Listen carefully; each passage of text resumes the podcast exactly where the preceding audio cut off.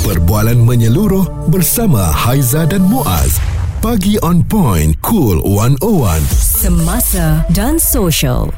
8 Februari 2024 dah hari ini. Kita dah masuk bulan Februari. Ha, tapi 1 Februari yang lalu telah pun bermula lah untuk mereka yang nak bekerja dalam uh, sektor perkhidmatan awam ini. Bukan lagi seperti dulu uh, sebagai seorang yang permanent. Mm-hmm. uh, kali ini akan diambil sebagai kontrak dan uh, secara tak langsung juga sistem pencen untuk pengambilan baru ini akan dihapuskan. Mm-hmm. berbanding dengan pengambilan seperti yang terdahulu lah perkhidmatan awam ni kita semua sedia maklum bahawa apabila mereka dah bekerja lebih daripada 30 tahun mereka ni layak untuk uh, menerima pencen. Hmm, mak kita, bapak kita yang dah pencen tu sampai sekarang kan uh, dia um, masih pakai lagi duit pencen. Itulah yang ada. Setiap bulan akan telefon anak eh bawa pergi bank mak nak keluarkan duit pencen. Mm-mm. tetapi isu tu takkan ada lagi lah selepas ini kerana apa yang Muaz dah jelaskan tadi. Cuma yang apa kita nak kongsi dengan anda pagi ini untuk kita memahami sistem pencen dekat Malaysia ni kita tahu orang dapat duit setiap bulan walaupun dah pencen. Tapi macam mana? Cara pengiraan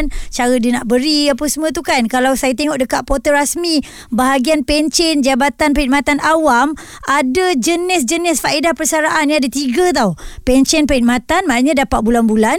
Uh, ganjaran perkhidmatan bayaran sekaligus di one off dan ada juga award wang tunai gantian cuti rehat di mana yang berkenaan ini juga bayaran sekaligus dan uh, kadar ganjaran pencen akan dibayar bergantung kepada tempoh perkhidmatan yang diambil kira dan gaji hakiki bulanan yang akhir diterima oleh anggota itu penghitungan kadar sebenarnya adalah seperti berikut. Ganjaran 7.5% kali tempoh perkhidmatan yang boleh dimasuk kira uh, kali gaji hakiki bulanan yang akhir diterima. Dan untuk pencen pula 1/600 kali tempoh perkhidmatan yang boleh dimasuk kira kali gaji hakiki bulanan yang akhir diterima. Ha, dia ada macam-macam eh. Hmm, dan hmm. Uh, pencen ni kita semua sudah maklum lah bahawa kalau um, apa um, sesuatu berlaku kepada penerima pencen tu ianya akan jatuh kepada suami ataupun isteri lah Betul. ataupun kepada ibu eh. Mm-hmm. Ha, jadi ini antara saya rasa perkara yang kalau dilihat secara menyeluruh um, ialah uh, ianya memerlukan satu kos yang besar. Mm-hmm. Jadi kalau kita lihat uh, kerajaan membelanjakan 31 bilion uh, setahun untuk pembayaran pencen kepada pesara dan jumlah itu akan mencapai 120 bilion setahun pada 2040 yang bersamaan kuasa untuk membina 120 hospital bersaiz sederhana setiap tahun. Mm-hmm. Dan hari ini kerajaan membelanjakan 48% daripada belanjawan untuk emolument ah, dan pencen dan bagi belanjawan 2024 kerajaan memperuntukkan 95.64 bilion untuk emolument daripada keseluruhan 303.8 bilion peruntukan pengurusan negara. Mm-hmm. Ha, jaka, jadi ini satu kos yang besar lah yeah. untuk pengurusan um, negara kita mm-hmm. kerana harus membayar pencen dan sebab itu mungkin dilihat salah satu cara untuk kita berjimat untuk pengurusan dalam dalam negara kita ni adalah dengan memban- memansuhkan pencen mm-hmm. untuk new generation atau generasi baru yang akan masuk dalam perkhidmatan awam dan digantilah dengan KWSP seperti swasta dapat sekarang ini. Betul. Dan isu pencen pejabat awam ni sebenarnya belum muktamad lagi kata Perdana Menteri ya dan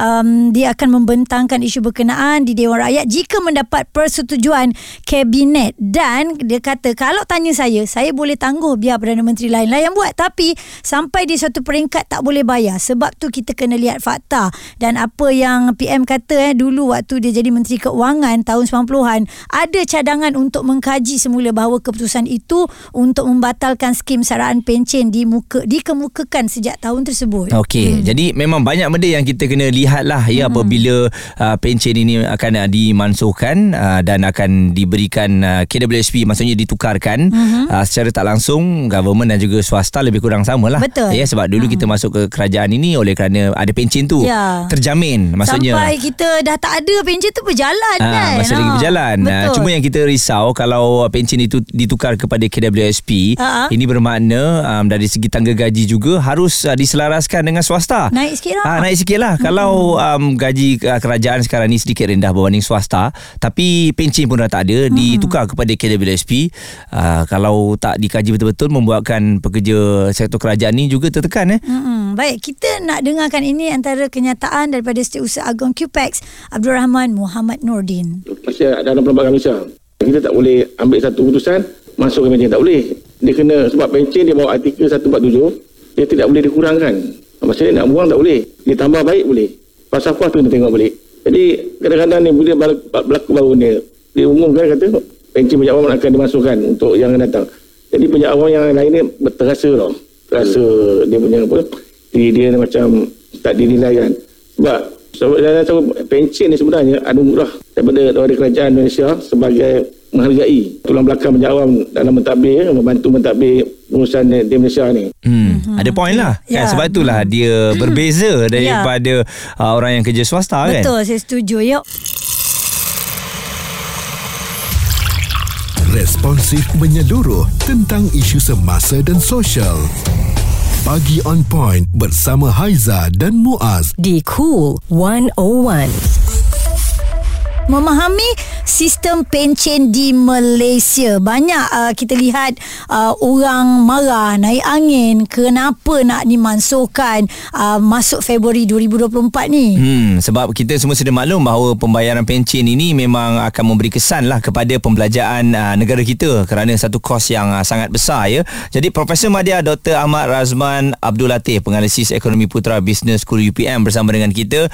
Prof, dalam keadaan sebegini memang ramai orang tak selesa lah apabila skim pencen ini akan uh, digantikan dan kalau digantikan dengan KWSP. Jadi Prof lihat bagaimana uh, penggantian pencen dan KWSP ini mencukupi ke? Boleh ke diberikan uh, kepada penjawat awam yang merupakan tulang belakang kepada kerajaan? Okey, uh, sebelum tu kita kena faham bahawa uh, kaki tangan kerajaan sedia ada yang di bawah uh, skim eh, pencen yang sedia ada ni memang tidak terkesan lah. Hmm. Uh, mereka yang sedang apa uh, sedang apa bekerja sebagai pegawai kerajaan memang uh, kekal lah menerima manfaat daripada skim pencen di bawah KWAP eh, Hmm. Kelawat Amanah Pencen Hmm. yang di, dimaklumkan ataupun diumumkan oleh kerajaan baru-baru ini adalah untuk lantikan baharu dan apabila kita melihat eh, untuk lantikan baharu ni jadi mereka bimbang adakah apa mereka akan mendapat perlindungan seperti ya mereka yang uh, yang ada pencen tapi kita kena ingat uh, skim pencen ni hanya untuk setakat ni untuk um, kaki tangan kerajaan sahaja dan majoriti pekerja di Malaysia sebenarnya skim KWSP oleh itu kalau pelantikan baru pegawai kerajaan pun kalau dia tukar kepada sistem KWSP sistem KWSP ni pun sudah terbukti uh, keberkesanan yang mampu apa uh, men- menjaga uh, manfaat untuk uh, pekerja apabila mereka bersara hmm. uh, maknanya dia bukannya satu sistem saraan ataupun sistem yang baharu yang belum di apa di, dicuba ataupun belum apa terbukti lagi uh, dia, dia ni adalah sistem sedia ada uh, yang saya yakin eh uh, sebenarnya ada beberapa mekanisme yang kerajaan boleh tambah baik lagi untuk sistem KSP ni terutamanya untuk pegawai kerajaan itu sendiri. Mm-mm. Doktor, kalau kita tengok pencen ni untuk penjawat awam gaji rendah, KWSP untuk gaji tinggi, maka kena dinilai kembali lah kan untuk gaji penjawat awam ni kalau dah semua nak tukarkan kepada KWSP dan kita nak tengok peratusan yang diberikan itu adakah uh, sama ataupun mungkin uh, lebih sedikit sebab bila dah pergi ke KWSP? Betul, saya setuju.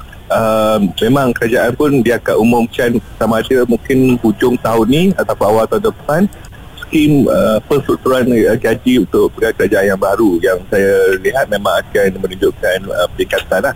Oleh itu apabila gaji meningkat, apabila lantikan baru ni dimasukkan bawah KSP, maka uh, caruman uh, untuk uh, KSP itu juga akan lebih tinggi mm-hmm. dan juga uh, peratusan itu saya yakin uh, kerajaan akan letak pastikan uh, ianya cukup tinggi dan satu lagi yang mekanisme yang saya tengok macam dalam belanjawan sebelum ini kerajaan dia dah ada salurkan uh, wang tunai eh, ke dalam akaun KSP bagi mereka yang mempunyai uh, pendapatan yang kurang. Hmm. Mekanisme ni boleh diguna pakai untuk pegawai kerajaan. Maknanya bila-bila masa saja kerajaan boleh top up kalau dia tengok ada apa simpanan uh, Kurang kerajaan yang RM10,000 bawah macam tu eh. Hmm. Betul sebab hmm. kat negara jiran uh, Singapura pun dia buat macam tu. Hmm. Uh, dia dia dia buat one to one. Maknanya kalau siapa top up 500, kerajaan pun top up 500. Oh, jadi kat situ kita nampaklah kelebihan kalau uh, pencen tu dimansuhkan ni adalah kelebihan nak diberikan juga kepada penjawat awam nanti. Ah betul betul. Hmm. Dan Okey bro. Ya. Yeah. Dan uh, Prof, pandangan Prof, bagaimana mekanisme satu lagi kalau pencen ini diberikan uh, dalam masa tertentu saja. Maksudnya selepas mereka habis, mereka pencen, mereka dapat pencen itu 20 tahun. Tidak seperti sekarang ini. Uh, bagaimana pandangan Prof? Adakah itu boleh dilaksanakan? Okey, kita sekarang ni makin lama hidup makin lama. Usia makin panjang eh Prof. Ah, usia makin panjang kan. Nah, jadi mungkin ada kerisauan kat situ ah. Hmm. Uh, bagaimana kalau bila dah umur 75 lepas tu uh, dah terdapat pencen kan. Jadi saya lihat sebenarnya ada satu lagi uh, cadangan yang diutarakan oleh apa uh, badan-badan NGO iaitu uh, mungkin um, pencen ini diteruskan untuk mereka yang berpendapatan rendah apabila mereka bersara. Ha. Uh, maknanya sebab apa? Uh, sebab kalau dia orang berpendapatan rendah bawah grade SP, jadi simpanan persaraan tu mungkin tak cukup. Jadi maknanya uh, ditampung juga dengan satu lagi apa skim pension untuk yang berpendapatan rendah lah. Uh, mm-hmm. Mungkin uh, sekitar 3,000 4,000 itu maknanya ada juga orang kata uh, mendapat kemudahan pension. Uh, jadi saya lihat uh, semua-semua cadangan ni bagus. Mm-hmm. Maknanya kita kita tengok kerajaan pun memang prihatin untuk meneliti ya, setiap uh, kemungkinan uh, atau penambahan baikan untuk skim ini yang kita alu-alukan tu lah maknanya teruskan memberi uh, kata uh, pandangan saya pun ada baut dapat apa beberapa kata penulisan lah daripada badan-badan lain yang apa turut mahu mengemukakan eh, penambahbaikan untuk skim ini. Yang penting kita nak pastikan tidak ada yang kata uh, apa kata terkesan lah secara negatif yang melalui pengumuman skim baru ni. Jelas dekat situ sebenarnya kita nak mengurangkan uh, beban lah eh untuk negara kita Malaysia. Kita sayang negara kita Muaz kan tetapi dalam masa yang sama kita dah dah senang dapat pencen setiap bulan. Orang terdahulu dah dapat tiba-tiba untuk yang baru tak dapat rasa macam eh mana boleh hmm. nak jadi macam orang swasta. Sedangkan orang swasta itulah struggle-nya. Betul, struggle juga dalam hmm. kehidupan ya. Jadi itu respon yang diberikan oleh Profesor Madya Dr. Ahmad Razman Abdul Penganalisis Ekonomi Putra Business School UPM Dan bila sebut mengenai YB ni Ahli hmm. Parlimen ataupun DUN Mereka pun dapat pencen Dan yeah. apabila ada cadangan sebegini Mereka lah yang uh, turut uh, disoalkan hmm. Adakah pencen mereka juga akan uh, ditarik ataupun tidak ha, Mereka lima tahun aja Takkan nak bagi selama-lamanya kan Suara serta informasi semasa dan sosial bersama Haiza dan Muaz pagi on point cool 101 sistem pencen di Malaysia dimansuhkan bermula bulan 2 ini untuk mereka yang bekerja sebagai penjawat awam ya. Okey, jadi kena clear yang uh, sekarang ni bekerja sebagai kerajaan uh, penjawat awam ya, hmm. uh, tak ada hmm. masalah pencen anda tu akan uh, terjamin. Ini untuk uh, pengambilan yang terbaru. Dan bila sebut mengenai pencen ini kita semua sudah maklum bahawa YB DUN ataupun parlimen mereka juga memperoleh pencen apabila mereka uh, tamat tempoh berimat kepada DUN ataupun parlimen ini. Benar. Tetapi menarik menarik uh, ahli Dewan Undangan Negeri Pantai Jereja ya YB Fami Zainul menawarkan diri sebagai individu pertama dalam kelompok ahli politik untuk dipotong pencen perkhidmatan. Uh-huh. Uh, jadi kita bersama dengan YB Fami Zainul uh, untuk berkongsikan mengenai sanggup untuk potong pencen YB. Uh-huh. Ni berkhidmat kepada rakyat ni kan. Uh, uh. Jadi macam mana YB sebenarnya? Kalau betul-betulnya sebagai uh, berkhidmat untuk DUN ini berapa lama apabila mereka berkhidmat untuk layak mendapat menerima pencen ni? Okey, untuk uh, sebagai wakil rakyat, sekurang-kurangnya perlu buat khidmat 36 bulan lah. Hmm, 36 bulan. Untuk memperolehi uh, pencen. Hmm. Maknanya kalau 36 bulan ni, kira tiga, lebih kurang dalam 3 tahun lah kan. Hmm. Untuk mendapat pencen. Oh. Sebagai seorang wakil rakyat. Oh, Okey. Dan um, bila dikatakan uh, pemansuhan skim pension itu perlu selaras dilakukan bukan saja kepada melibatkan penjawat awam baru, ahli politik baru dan berkhidmat dalam tempoh sepenggal juga wajar, YB? Dikenakan? Ah, yang yang tu yang saya sebut dalam uh, kenyataan media mm-hmm. saya bahawa mm-hmm. bila kerajaan telah uh, memperkenalkan sistem untuk uh, menggantikan uh, pension ni dan saya pun uh, terpanggil untuk bersama-sama lah dengan batch yang baru ni yeah. uh, yang masuk dalam uh, sistem kerajaan di mana tidak ada lagi sistem pencen tapi ada sistem pensaraan yang lebih baik lah hmm. justru saya sebagai uh, wakil rakyat bertanggungjawab lah menawarkan diri untuk kalau orang lain tak mahu tak apa saya lah menjadi orang yang pertama untuk uh, menjadi uh, untuk tidak mendapat pencen ni lah ataupun hmm. menggunakan sistem alternatif pensaraan yang lebih baik lah berbanding menggunakan sistem pencen yang, okay. yang mungkin dah lama dah. Uh-huh. Hmm. Jadi YB bersetuju apabila uh, pencen ini dimasukkan dan digantikan uh, dengan sistem yang lebih bagus ataupun melalui KWSP mungkin uh, pada pandangan uh, YB sendiri? sebenarnya saya setuju dengan uh, penggantian sistem persaraan yang lebih baik kerana sekarang ni hampir 31 bilion sistem pencen telah digunakan pakai dalam uh, wang pembelanjaan negara kita dan dianggarkan 2040 nanti 16 tahun daripada yang akan datang uh, wang yang akan digunakan untuk membayar pencen ini hampir lebih kurang 120 bilion tiga kali ganda dan wang ini sebenarnya tidak boleh uh, diguna pakai daripada hasil pinjaman tapi dia kena ambil daripada hasil cukai itu sendiri. Hmm. Bila berlaku macam tu kita risaulah uh, akan menjadi kesan yang lebih buruk peringkat yang lebih lebih uh, yang akan datang nanti dan tidak ada pun negara-negara yang maju mengamalkan sistem sebegini rupa lah. Hmm. Dan YB mungkin ada sedikit uh, pesanan kepada mereka yang sekarang ni tengah membuat-buat marah ni sebab pencen dah tak ada ni YB. Ah sebenarnya sini bagi saya ialah tindakan yang dibuat oleh uh, kerajaan sekarang tidaklah populis. Hmm, Tapi bagi saya ianya uh, sangat membantu khususnya peringkat generasi-generasi yang akan datang. Bukanlah kita tidak memberi perkhidmatan skim pencen tapi sebenarnya sistem persaraan iaitu yang menerusi KDBSP ini lebih baik berbanding sistem pencen yang hmm. ada. Dan ianya uh, adil lah untuk mana-mana individu yang tidak termasuk dalam uh, sistem kerajaan yang berkhidmat dalam sistem swasta. Saya tengok dalam sosial media pun uh, peringkat swasta pun mereka anggap ini sebagai adil lah. Tidaklah uh, orang kata berat sebelah uh, pada penjawab awam saja tapi mm-hmm. ia juga memberi kepada uh, adil kepada pihak pihak swasta. Mm-hmm. Golongan-golongan pihak swasta yang minta maaf saya cakap, uh, mereka ni pun ada juga sebenarnya terniat nak masuk dalam sistem uh, kerajaan ini tapi mereka tidak tidak terpilih mm-hmm. sama ada uh, rezeki atau nasib yeah. tapi sebenarnya semua orang nak berkhidmat untuk negara kalau boleh yang swasta tu pun dia akan masuk juga secara kerajaan mm. lebih kurang macam tu lah mm-hmm. dan sebagai uh, wakil rakyat dan saya haraplah ahli-ahli politik yang lama ni pun mereka patut sepatutnya uh, tawarkan diri untuk tidak mendapat sistem pencen inilah ada yang ahli-ahli politik yang lama yang saya tahu hampir RM90,000 uh, dia mm. punya pencen selepas main pencen lah. Hmm. uh, sebulan sebulan? pencen dia dapat RM90,000 sebab dia campur-campur uh, eh, ahli parlimen mungkin ada yang parlimen ada juga don eh.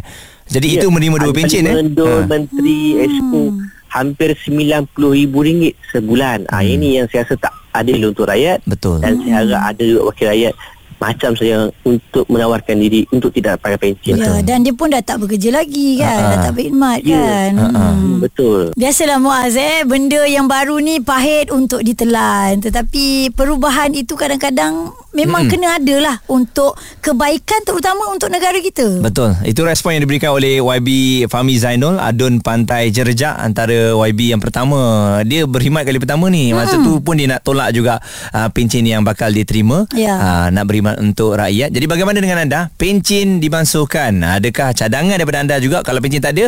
Apa alternatif lain supaya penjawat awam ni uh-huh. ada sedikit istimewa lah um, di mata kerajaan kerana mereka ni merupakan tulang belakang kepada kerajaan. Kalau tak ada mereka payah uh-huh. kerajaan nak mentami negara. Perbualan menyeluruh bersama Haiza dan Muaz. Pagi on point, cool 101 semasa dan social membawakan perbincangan yang berkaitan dengan kita semua iaitu pencen uh, sebab dari dulu lagi kebanyakan daripada kita ni apabila bekerja uh, ibu-ibu kita lah ayah-ayah kita dulu masuklah uh, kerja kerajaan kerana specialnya hmm. kerja kerajaan ni gajinya memang tak tinggi akan tetapi ada pencen yang akan menjamin kita sehingga ke hari tua insyaAllah hmm, kan ke akhir hayat uh, kan sebab kan? lepas tu dia jatuh kepada family uh, mak dia tak kaya yeah. tapi dia ada kan hmm. dan dalam segi ekonomi pun bagus juga hmm. kiranya ada sentiasalah dalam sistem ekonomi tu ada sokongan. Maksudnya mm-hmm. orang tu akan sentiasa ada duit untuk membeli barang. Nak buat loan ke semua itu kelebihan untuk orang yang bekerja kerajaan kan Muaz. Jadi tahun 2024 ni berkemungkinan tak ada lagi skim pencen kerajaan akan dimasukkan uh, baik antara kiriman uh, yang dapat kami kongsikan untuk anda daripada Kill dia kata well kehidupan tanpa pencen memang menggugat lah tiap pekerja. Yang penting individu harus usaha lebih dan bijak menyimpan untuk hari itu especially untuk simpanan kecemasan medikal. Kerana lumrah kehidupan, we age our health akan ada turun naik. So haruslah menanam tabiat menyimpan. Buat mereka yang ada anak-anak mungkin akan kata anak-anak ada nanti bolehlah jaga. Tapi mereka juga ada life dan orang selalu cakap anak-anak bukanlah pencen skim buat ibu bapa. Make sure mencarumlah KWSP and make sure ada melabur untuk masa akan datang di hari tua. Mm-mm. Dan ini pandangan orang ramai juga mengenai pencen ni setuju ataupun tidak apabila nak dimasukkan. Ia dalam jangka masa panjang kau terjejar bang. Sebab nurse-nurse doktor-doktor pasukan keselamatan kalau tak ada pencen orang tak minat bang. Tak minat. Maknanya mana banyak yang akan lari ke swasta. Kenapa uh, baru sekarang kan? Uh, kenapa tak daripada dulu. Kalau daripada dulu sehingga sekarang ni uh, ada ke masalah kan bagi saya benda tu masih masih berterusan. Cuma dari segi perlu dikaji dari segi uh, peningkatan tu peningkatan dari segi mana? Adakah peningkatan tu datang daripada pegawai kerajaan ataupun peningkatan tu daripada pegawai uh, ataupun dari ahli-ahli politik yang menjawat uh, jawatan-jawatan yang terlalu banyak kan? Ada benarnya tapi mungkin kerajaan boleh mencari uh, alternatif yang lain mendapatkan sumber untuk menampung uh, perbelanjaan itu jadi itu dia, itu dia hmm. pandangan uh, orang ramai ya mengenai uh, pencen ni. Memang hmm. betul lah uh, ramai yang tidak bersetuju dan mungkin kena ada alternatif lain. Betul. Daripada Has ni dihantarkan katanya eh serius lah pencen menteri 90 ribu. Dah kaya makin kaya lagi no wonder lah. Saya setuju dia kata pencen untuk penjawat awam ikut grade. Maknanya ada cap untuk grade tertentu sahaja yang dapat.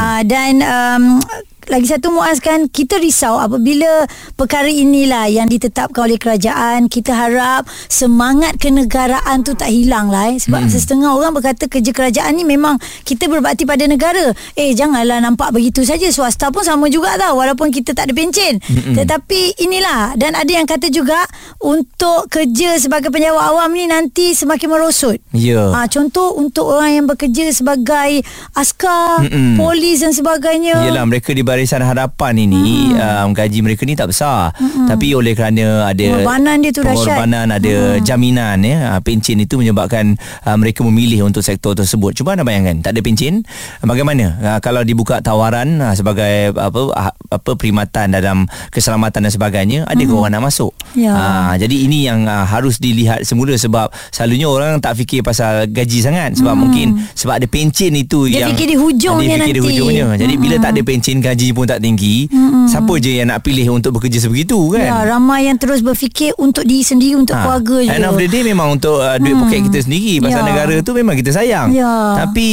bulan-bulan kita yang bayar kan? Betul-betul kita harap tak luntur lah eh, semangat sayang kita pada negara kita Malaysia. Baik itu yang kita bawakan untuk anda tentang pencen ini. Kita faham takkan habis ceritanya. Tapi kita tengok pelaksanaannya nanti okey? Moga ada kebaikan lah untuk penjawat awam dan semua responsif menyeluruh tentang isu semasa dan sosial. Pagi on point bersama Haiza dan Muaz di Cool 101.